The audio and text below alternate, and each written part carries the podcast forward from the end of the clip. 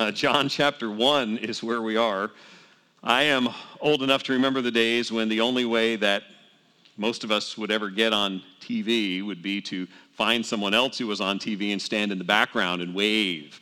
Um, you know, TV reporters doing some live event, and you'd, you know, get behind them and jump up and down and make a scene and, and get attention. And nowadays, the, it gets even better nowadays because nowadays you can do that and call on your phone and have somebody tune in so you get instant gratification. You know, not only are you on TV and being seen, but somebody is telling you that they're seeing you. Some of us are even old enough to go back to those days of like Super 8 movies, you know, with no sound when it was our sibling's birthday and we were in the background making faces and waving because, you know, we, we've got that, that longing to be seen, that sort of self seeking nature that's kind of a part of who we are as human beings. Even if you've never clamored or feel like you've clamored for attention in that way, uh, you certainly know the experience of feeling overlooked, of feeling like oh, people should see me at this point, uh, and, and, and, feeling downcast by that. Selfies and social media nowadays have, have kind of fed a little bit of that appetite for being seen. Uh, they can certainly have good use, but they can also encourage that sort of sinful craving for attention. Um, Jeremy Smith was teaching a group of us not all that long ago, and was, I was reminded of this between the services that he had talked about selfie mode. And, and one of the things that he had uh, described there was a YouTube video, and I've not seen it yet, of a guy who was walking around pointing out landmarks in the city, but had the, he was doing video and describing the landmarks, but had the, the camera on selfie mode the whole time. So the video, when it was all done, was just him talking about all of these amazing sights that he was seeing.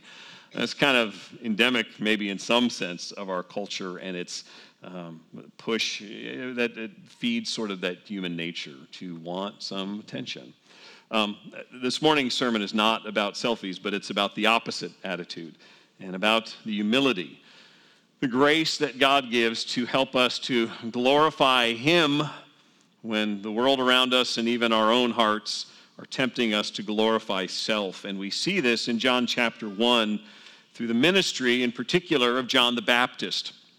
John the Baptist, we've been introduced to in John 1 as being the forerunner, the one who goes before Jesus Christ, the one who prepares the way, who is sent by God to prepare people for the, the coming of Jesus. And it is through uh, looking at John's life a little bit this morning that I think we get some, some tremendous lessons about what it is not only to be a servant of Christ, but to be a witness for Christ, as we are all called to do.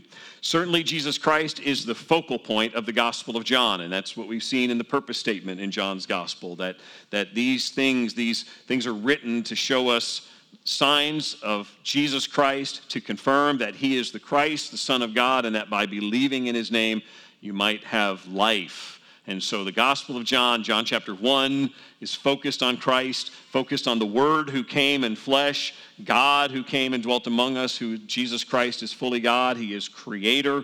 He is the one who is the light, and John is sent as a witness to the light. So the Apostle John, who is the human author of the Gospel, is writing to us about John the Baptist and helping us to see that John the Baptist is designed and commissioned by God for this ministry of proclaiming the truth about Jesus, of being a witness to Jesus Christ and paving the way. John, as he writes this, is also seeking to be clear in distinguishing Jesus from John so that we, we are constantly aware of the fact that Jesus is eternal God in flesh. John is an ordinary guy, just like you and I, who has been called to and empowered for ministry. And so, as we look this morning again, we see a little bit more about John the Baptist. I'm going to pick up in verse 19, and we'll read just a few verses to start with John 1:19. And this is the testimony of John when the Jews sent priests and Levites from Jerusalem to ask him, "Who are you?" He confessed and did not deny, but confessed, "I am not the Christ." And they asked him, "Well, what then are you Elijah?" He said, "I am not." "Are you the prophet?" And he answered, No. Let me stop there for a moment. He starts this off, the Apostle John writing about John the Baptist, two separate individuals, and he says, Here's the testimony of John the Baptist when the, the Jews came out to interrogate him. He uses that term Jews frequently in the Gospel of John, sometimes just on a factual basis to say there are many Jews who believed in him, sometimes in a more derogatory way, kind of pointing to the religious system of the Jews and the Jewish leaders. And that's sort of the tone here.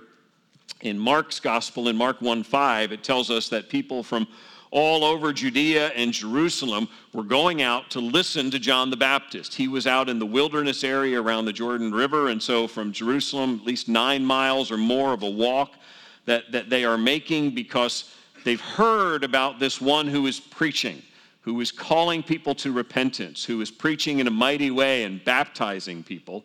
And so these crowds have gone out to listen to John the Baptist and many to be baptized. The Jews understood baptism in terms of an act. That it wasn't completely foreign to them, but it wasn't something that most of them had ever experienced. Because baptism to them in the first century was something that a Gentile did if he wanted to become a Jew.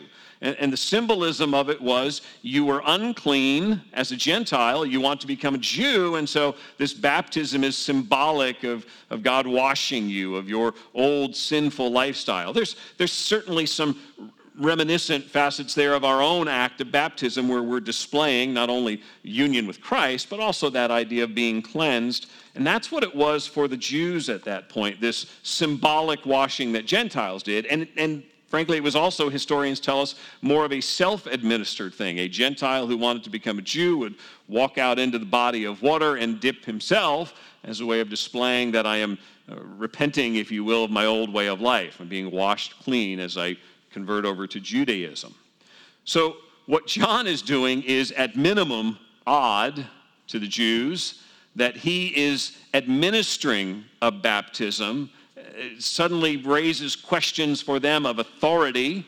Who is this guy that's doing this? And more importantly, why in the world is a Jew baptizing other Jews? Why, why are Jews being baptized, period? And, and why would he be doing this?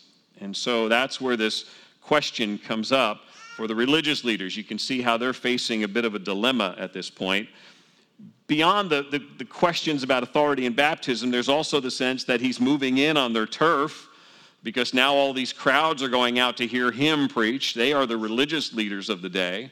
And, and so there's some sense in which they are not really comfortable with what he's doing and in fact seem to be a little incredulous at points if you look down for a moment at verse 25 after that first q&a verse 25 says they asked him then why are you baptizing if you are neither the christ nor elijah nor the prophet Basically, this is that authority question. They're saying, listen, you said, I'm not the Messiah.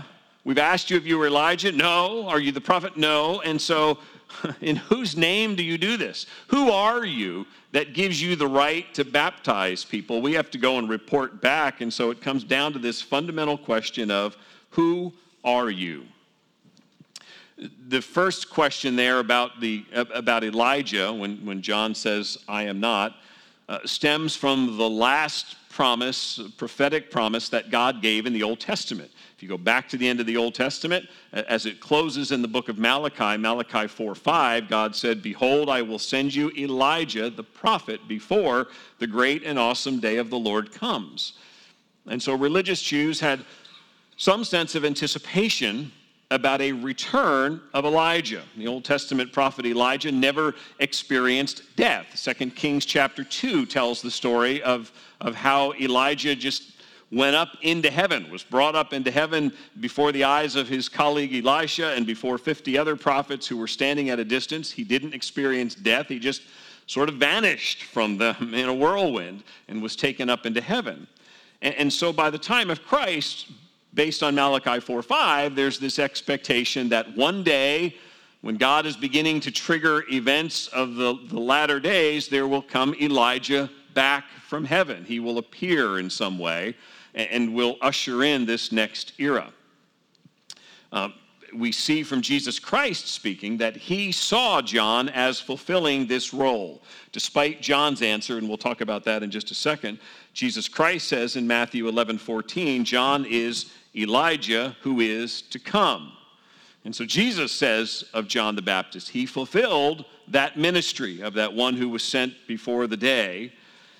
And yet, in John's mind, I think it's fair to say he knew that he was not literally Elijah. He's anticipating, as others are, Elijah to come back from heaven, and he knows he's not. And so there's that. And there's also just the, the lack of understanding at this point. Uh, we're going to see later on in this passage. Um, John doesn't have all the answers. John is doing what God has told him to do, and in faith is proclaiming the word as, as has been taught to him. But I think he's speaking out of genuineness of heart when they say, Are you Elijah? And he says, I'm not. I, I'm John. I know, you know, I know that I am not Elijah. They also say to him there, and we saw it, and we read it earlier in verse 21, Are you the prophet? Goes back to Deuteronomy 18 15, where Moses wrote, The Lord your God will raise up for you a prophet like me from among you, from your brothers. It is to him you shall listen. Again, there's an expectation amongst the Jews of some kind of end times prophet who is sort of in the, the line of Moses, if you will, or at least looks similar to Moses, acts similar to Moses in some way. Again, John says, No, I'm not, I'm not him. I am not this prophet. It seems like in response to the question, John's, John's answers get shorter. I am not the Christ. Are you Elijah? I am not. Are you a prophet? No. And John is, I, I, think, at that point becoming more emphatic because, because what's becoming clear to him is they're putting the emphasis in the wrong place. By, by questioning him and, and sort of holding him up with all these potential offices, John is seeing that they're not getting it. It's not about me. This isn't, don't stop all the questioning of me. I'm not the focal point in all of this. And John is very much at this point trying to, to shut down this. Not that he's bothered so much by answering questions, but by the tone of the questions that somehow he is something special when in fact what he's saying is no, this, this is not about me. So he said, of course, verse 25, when they said, If you're baptizing and you're none of these, then who are you? Verse 26, John answered them, I baptize with water, but among you stands one you do not know even he who comes after me, the strap of whose sandal I am not worthy to untie. And then for background, John adds these things took place in Bethany across the Jordan where John was baptizing. That last statement is pretty remarkable. John is at this point eager to shift the spotlight eager to do what God has called him to do and, and to make it clear that he is merely paving a way and it is the one who comes after him that they should be concerned about, that they should be focused on. And, and so he is anxious here to say, listen, this is not about me. And in fact, he draws on something here that was customary in the first century. If you were a disciple of a teacher, you didn't necessarily pay tuition to that teacher you were a servant of that teacher and you, you followed that teacher around and you did whatever the, the teacher asked you to do, and that was your way of paying for the training and discipleship that you were getting. And you could do all sorts of menial tasks. But even there were limits to that service, especially anything that had to do with the master's feet.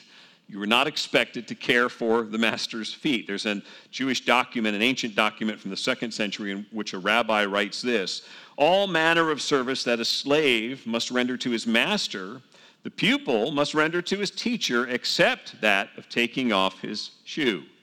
So even for disciples, there was sort of a, a bottom line that said, no, that, that you are not expected to do.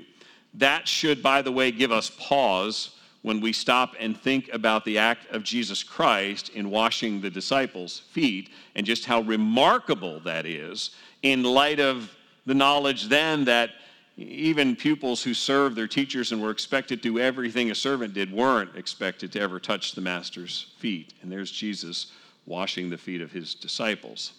That's why John's comments here are so exceptional.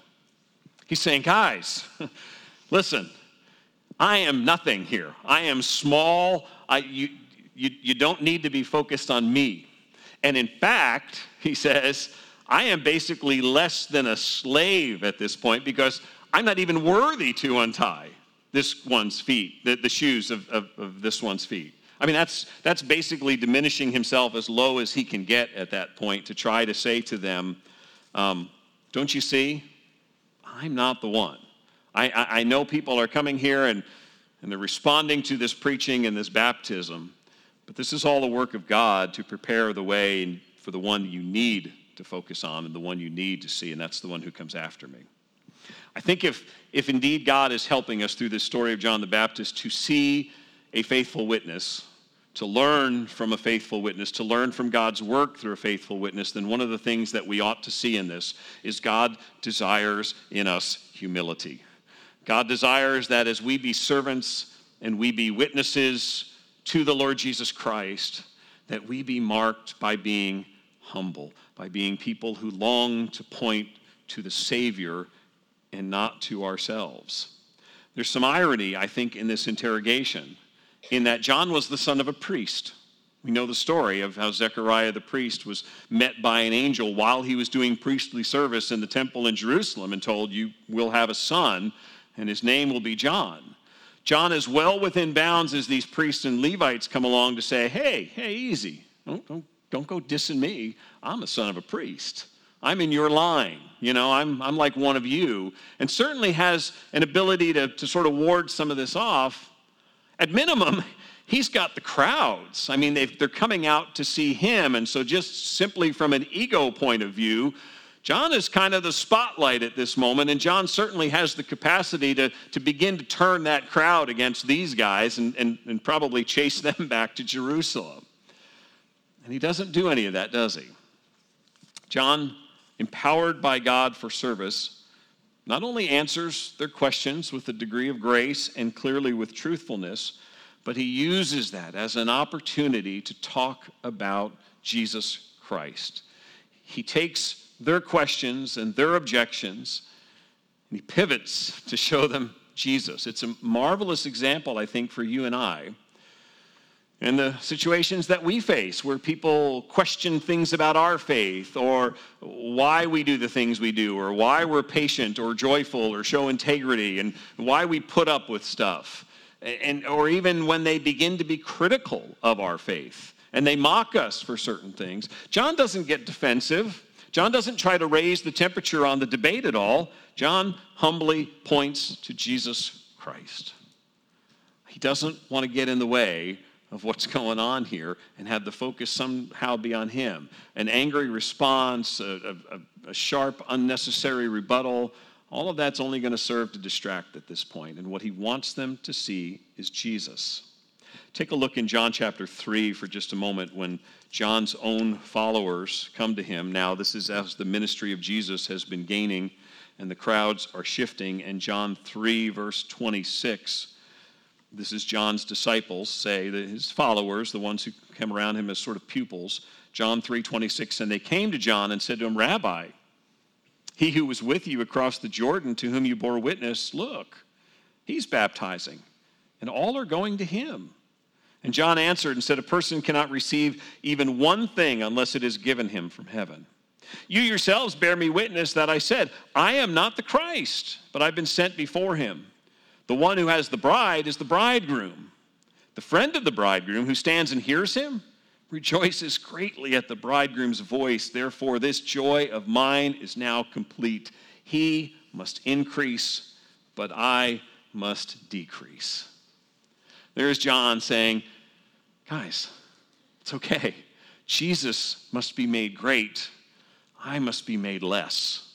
The crowds, the attention that have come to me, that needs, that, that, that by necessity needs to go away because they need to be at the feet of Jesus. Jesus must be made great. In fact, he draws that picture and says, I'm like the best man at the wedding. Hopefully, the best man of the wedding, if he does his job right, is not the spotlight. He is not the focus of attention. If you, uh, if you went through a wedding and you had a best man who became the, the focus of attention, you probably weren't all that excited about it because he probably did something he shouldn't have done. His job is to hand the ring to the groom and to have a nice toast. And if he does that, then he's done well. And the rest of the time, he should be in the shadow of the groom, and the spotlight should be on the, the bride and the groom. And that's what, he's, that's what John's saying. Guys, I, am, I am in joy because the groom is coming for his bride. The groom is here. I, I was just here to, to point to him.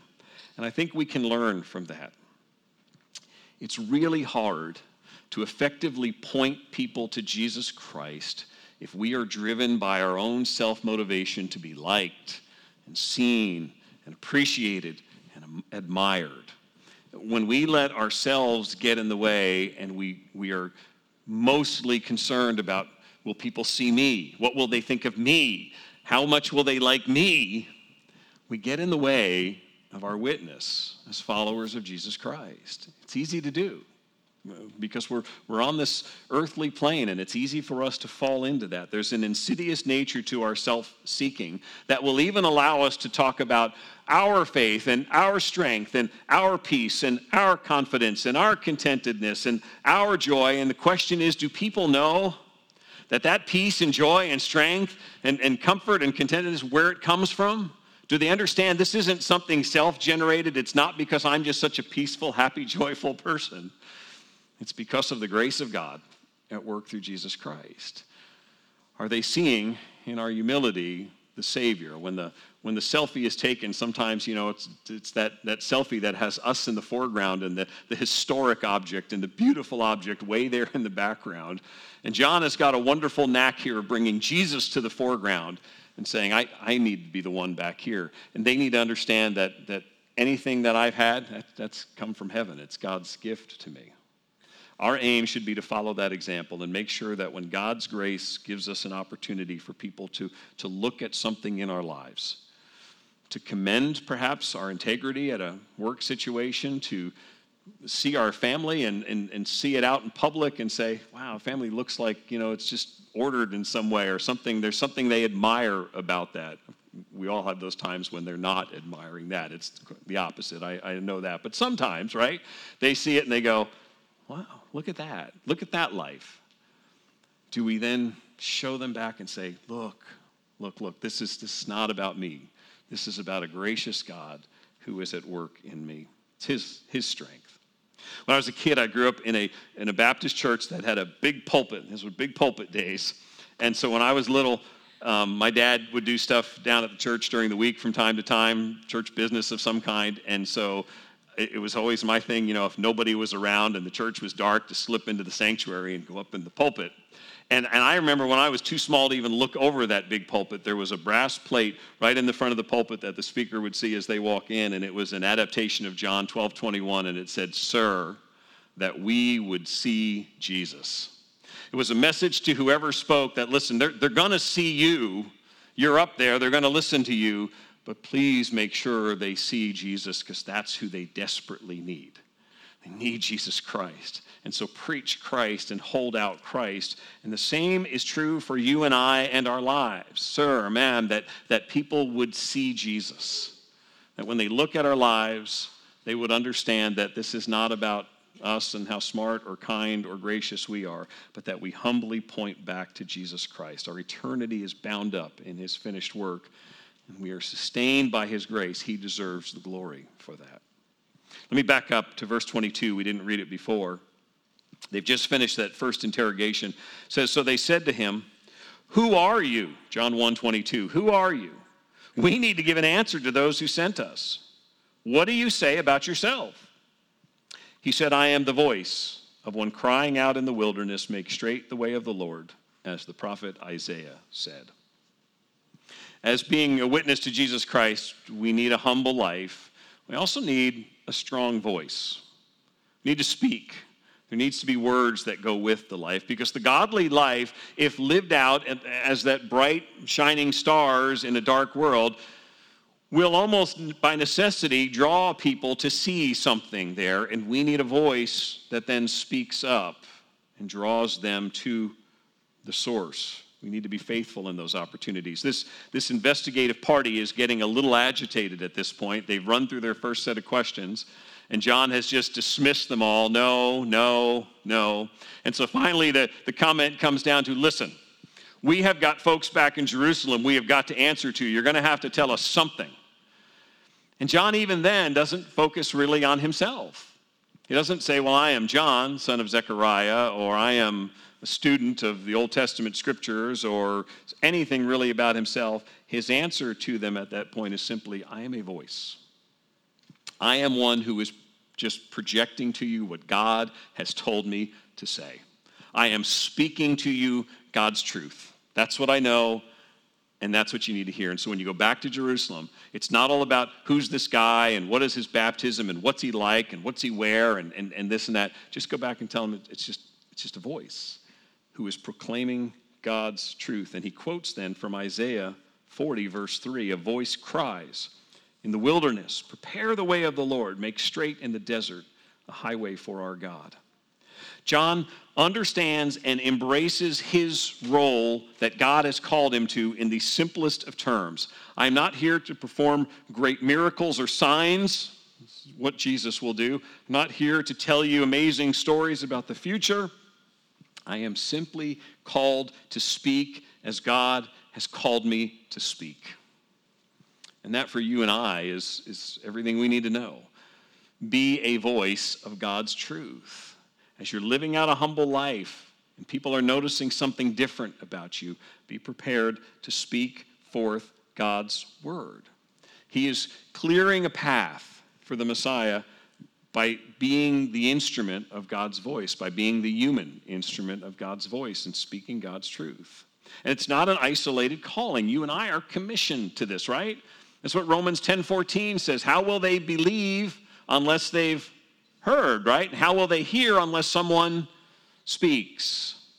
And so that's what he's called us to is, is speak his truth, testify of Jesus Christ, declare the truth of Jesus Christ. A humble life alone may attract interest. It may attract compliments. It may attract curiosity. It may attract criticism. But a humble life alone, apart from truth, is not going to lead anybody to faith in Jesus Christ. They still need to know who He is. They still need the gospel, and we still must speak. If you have been saved by God's grace and you're trusting in Jesus Christ, then your voice belongs to Him. And if we are to be effective in evangelism, then we need to ask God not only for the grace to live out that humble life daily, that patient, kind, grateful life that, that's different from the world around us, but then also to be people who are unafraid to speak when the opportunity comes, who are unafraid to use our voices to speak clearly of Jesus Christ. Drop down now to verse 29, last section here. Uh, John 1 29. The next day, John saw Jesus coming toward him and said, Look, behold, the Lamb of God who takes away the sin of the world. This is he of whom I said, After me comes a man who ranks before me because he was before me. I myself did not know him but for this purpose I came baptizing with water that he might be revealed to Israel. And John bore witness and said, I saw the Spirit descend from heaven like a dove, and it remained on him. I myself did not know him, but he who sent me to baptize with water said to me, He on whom you see the Spirit descend and remain, this is who baptizes with the Holy Spirit. And I have seen and have borne witness that this is the Son of God.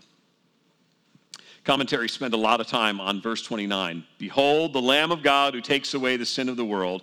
And, and it raises the question of how much did John understand as he speaks these profoundly rich theological words, as he speaks this life changing truth, how much did John actually know what he was describing? And the liberals will try to say, oh, liberal folks in, in theology will try to say he, he probably he might have said something like behold the lamb but the rest of that takes away the sin of the world that was probably just added by john or some editor later on that he couldn't have possibly understood that or, or known to say that the fact is as, as john himself has described he is being an instrument he is speaking what god tells him to speak and so he is speaking forth that truth. And, and frankly, John even acknowledges yes, in some part, I am speaking out of a sense of ignorance because he says in verse 31, I didn't know him. In fact, he repeats that again down in verse 33 I myself did not know him.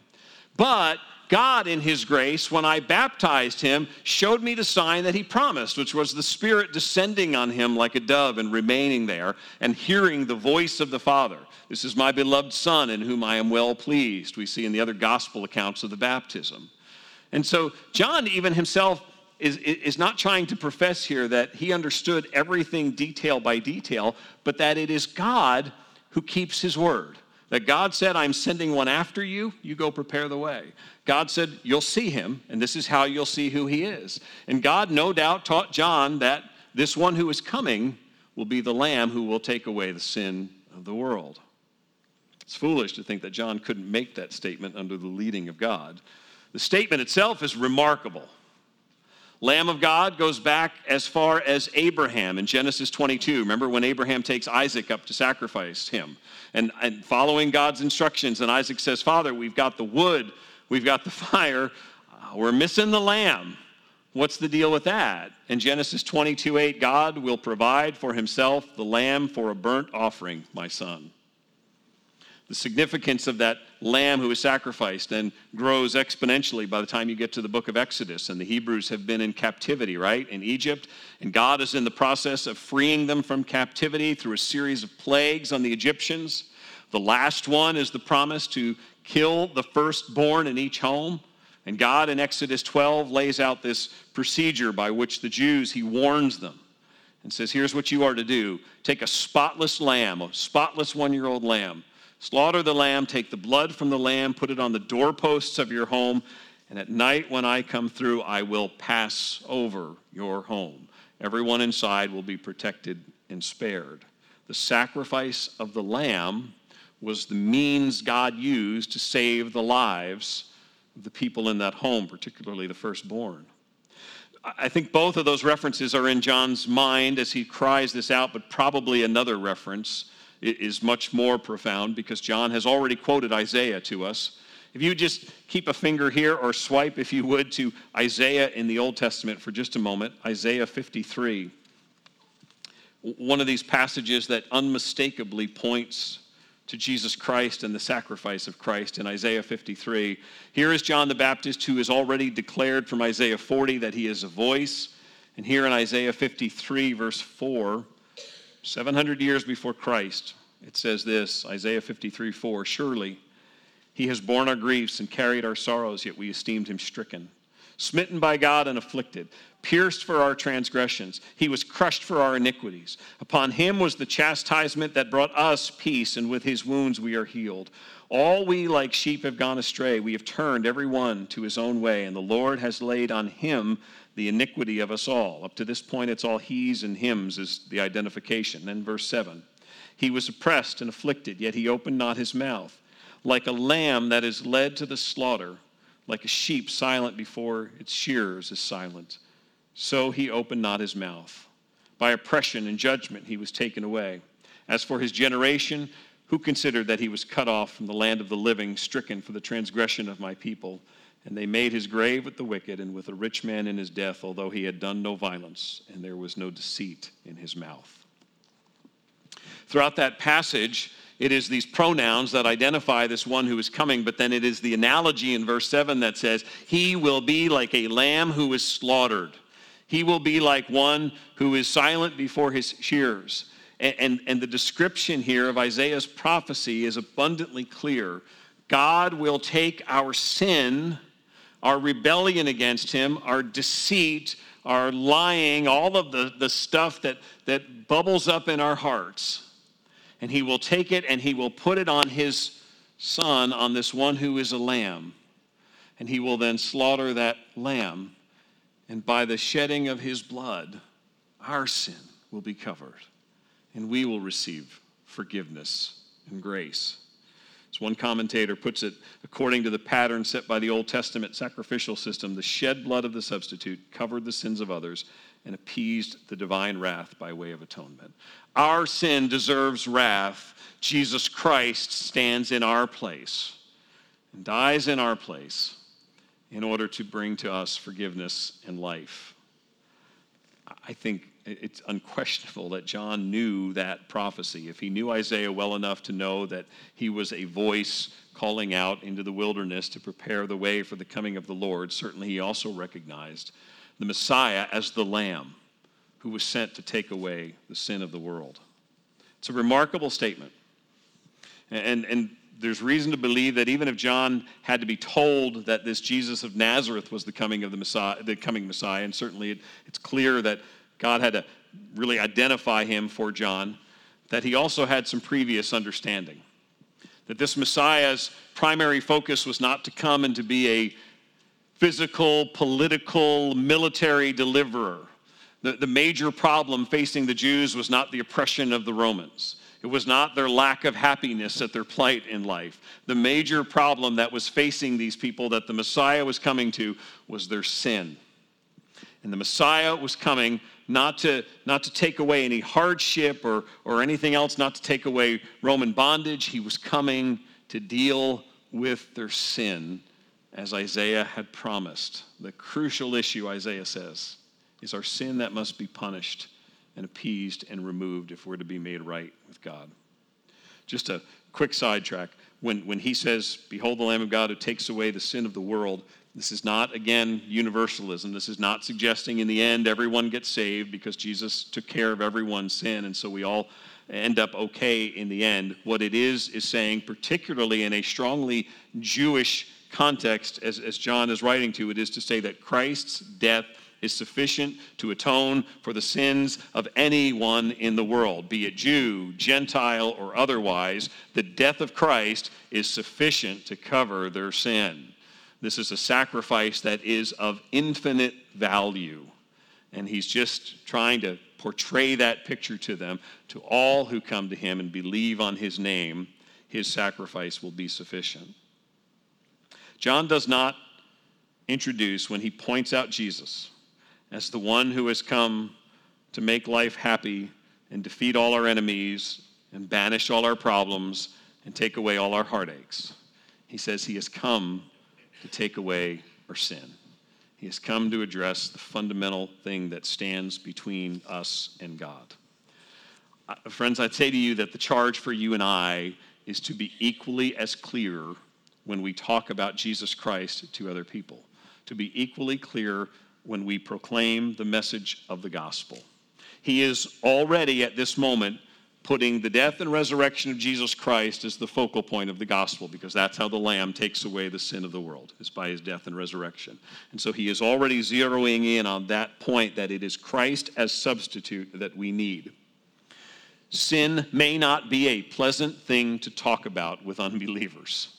It's hard enough to talk with unbelievers about our faith in Jesus Christ and what makes us stand out. And, and, and it's easy to try to paint that in terms of, you know, Jesus is my life and Jesus is my faith and Jesus is my hope and, and all of the good things that are true. But if we don't point them to sin as the problem, then we can't bother saying, as John does, look, this is the Savior who takes away sin because that means nothing to them. Unless John had done what he had done before, which was laying the groundwork by preaching repentance, unless John had, had he not done that part and said, listen, folks, just because you have Jew as your heritage doesn't mean all is well. Because you're sinners who need to be rescued from your sin. Look, now suddenly it's like, oh, here's the one who's come to take away sin. It's not a question of how well you can perform or what you can live up to to deal with that. Here's the one who's come. Believe on him. We can talk to people all day long about how good and loving and gracious and kind God is, and we should. But we also should not be afraid to talk about the heart of the matter of sin and, and, and to let them know that there is a just and holy God who loves them dearly but cannot simply overlook sin. But Jesus Christ came to take away that sin. As we are witnesses for him, let my encouragement to you be from, from what we see, I think, this morning in John's gospel is that we are pointing and saying, This is the Son of God. That's how he finishes this passage, and he affirms, I, I am just here to bear witness.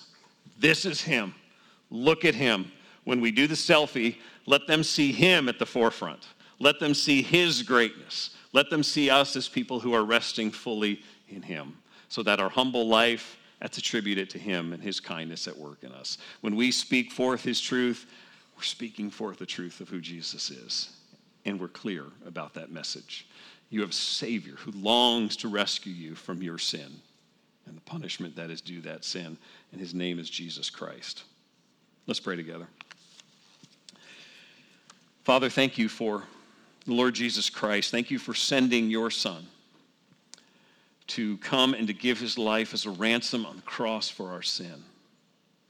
Lord, help us as we live out our lives to not cause your greatness, your Son and his sacrifice, to not cause them to be sort of fuzzy in the background of our life.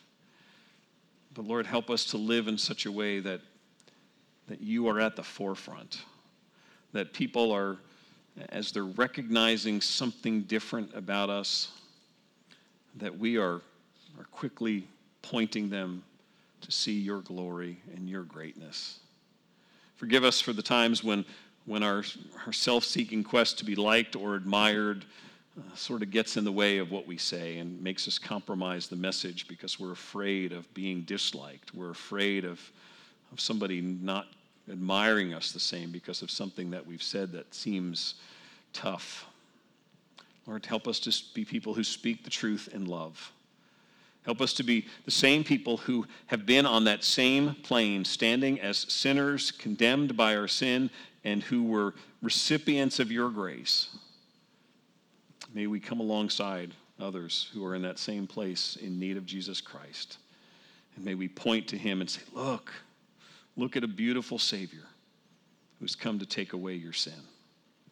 Lord, thank you Thank you for your goodness to us. Thank you for the commissioning you've given to us. Help us to be faithful this week as we seek to serve you with our lives. Thank you for the grace and the strength and the spirit going with us to do that. We pray it in Jesus' name. Amen.